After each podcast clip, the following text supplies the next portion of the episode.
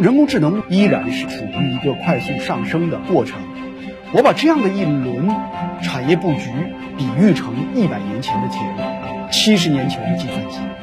我们现在所很炒的很火热的、非常神奇的人工神经网络，跟线性回归、逻辑回归大同小异。从云到物联网，到大数据，到人工智能，它是次第演绎啊，这是这是有逻辑的。